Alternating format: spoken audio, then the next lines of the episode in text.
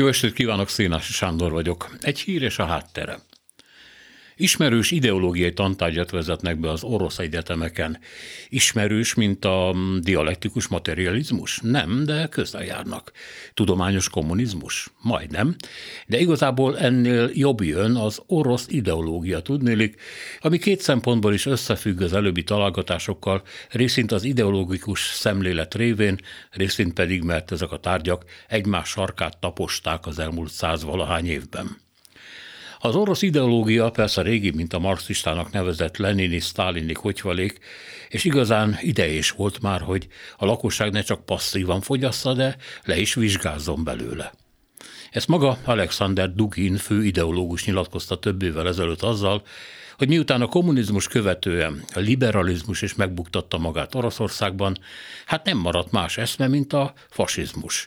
Az pedig az orosz igazság jegyében nagyon nemzeti, és nagyon keménykezű lesz. Milyen is lehetne más, tárta szét a kezét Dugin, az egybefüggő eurázsiai térséget csak vaskéz igazgathatja, ám a vaskézhez vas logika is társul. Az orosz küldetés tudat, ami azután, hogy letörte a nyugati bilincseket a világ testéről, a nyugatot immár a saját bilincseibe verve, legott a helyes útra is vezeti, némi átnevelés követően persze. Az orosz ideológia tehát a nyugat alkonya, és Oroszország hajnal pírja együtt, és ezzel a képpel nagyon régóta fekszenek és kelnek az orosz elitek.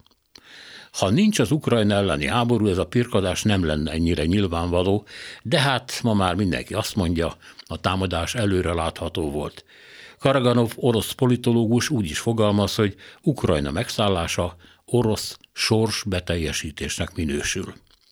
Hát nyilván pont ez is lesz a régi új tantárgy újkori sarokpontja, az tehát, hogy az ukránok elleni háború miféle ideológiai, sőt transzcendens igazságokkal támasztja alá az orosz világuralmat.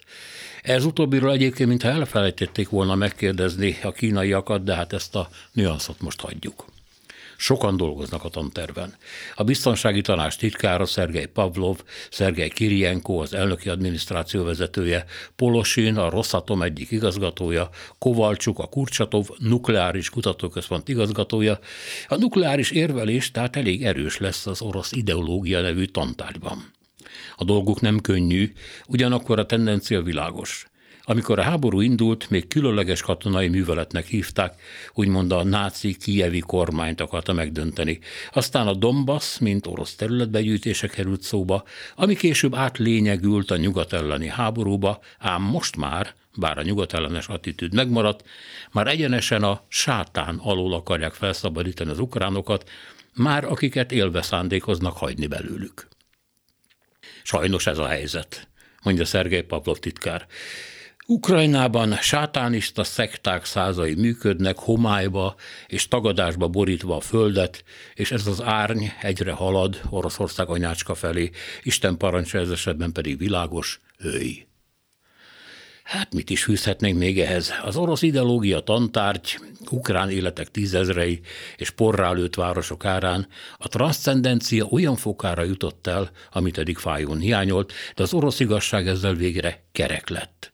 Ott csillog és ragyog a herszoni, mariupoli és kievi égen, temetők keresztjei fölött.